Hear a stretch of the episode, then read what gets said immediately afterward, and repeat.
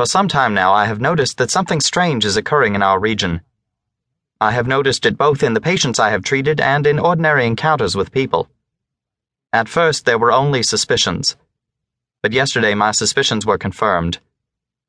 I was called to the hospital for a consultation, and there was an opportunity to make an examination. It began with little things, certain small clinical changes which I observed.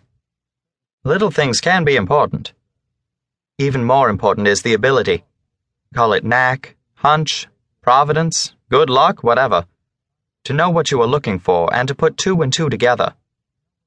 A great scientist once said that genius consists not in making great discoveries, but in seeing the connection between small discoveries. For example, a physician I once knew, not a famous professor or even a very successful internist, but a natural diagnostician one of those rare birds who sees things out of the corner of his eye, so to speak, and gets a hunch. Was going about his practice in New Orleans. He noticed a couple of little things most of us would have missed. He had two patients in the same neighborhood with moderate fever, enlarged lymph nodes, especially in the inguinal region.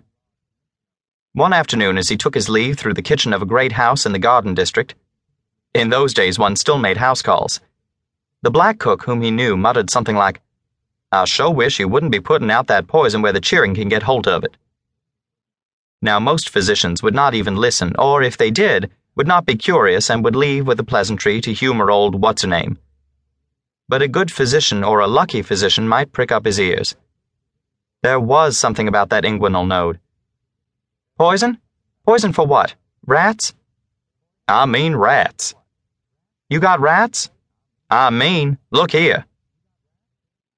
There in the garbage can, sure enough, a very dead rat with a drop of blood hanging like a ruby from its nose.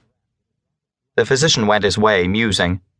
Something nagged at the back of his head. Halfway down St. Charles, click, a connection was made. He parked, went to a payphone, called the patient's father.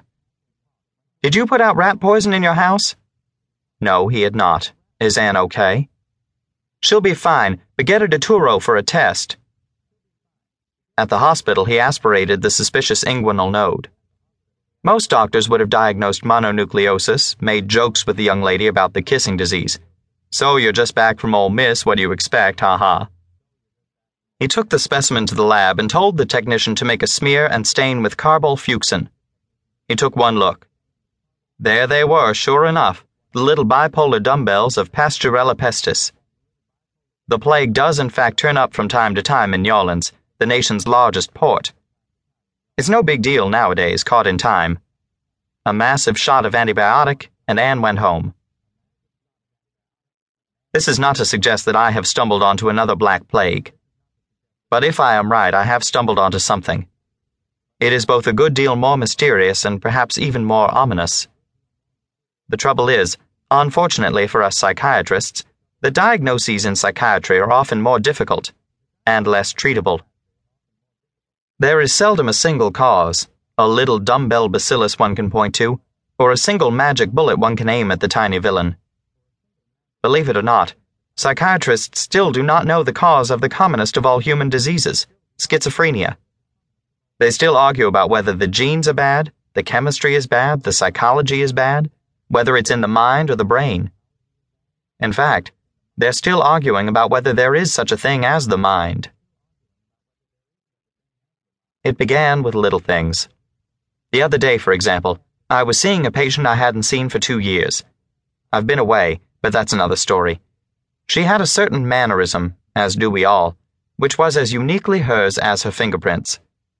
If she said something in her usual bantering way, and I had the good luck to get behind it, make a stab in the same bantering tone and get it right, she had a way of ducking her head and touching the nape of her neck, the way women used to do years ago to check hairpins in a bun and, as a slight color rose in her cheek, cut her eyes toward me under lowered lids almost flirtatiously, then nod ironically.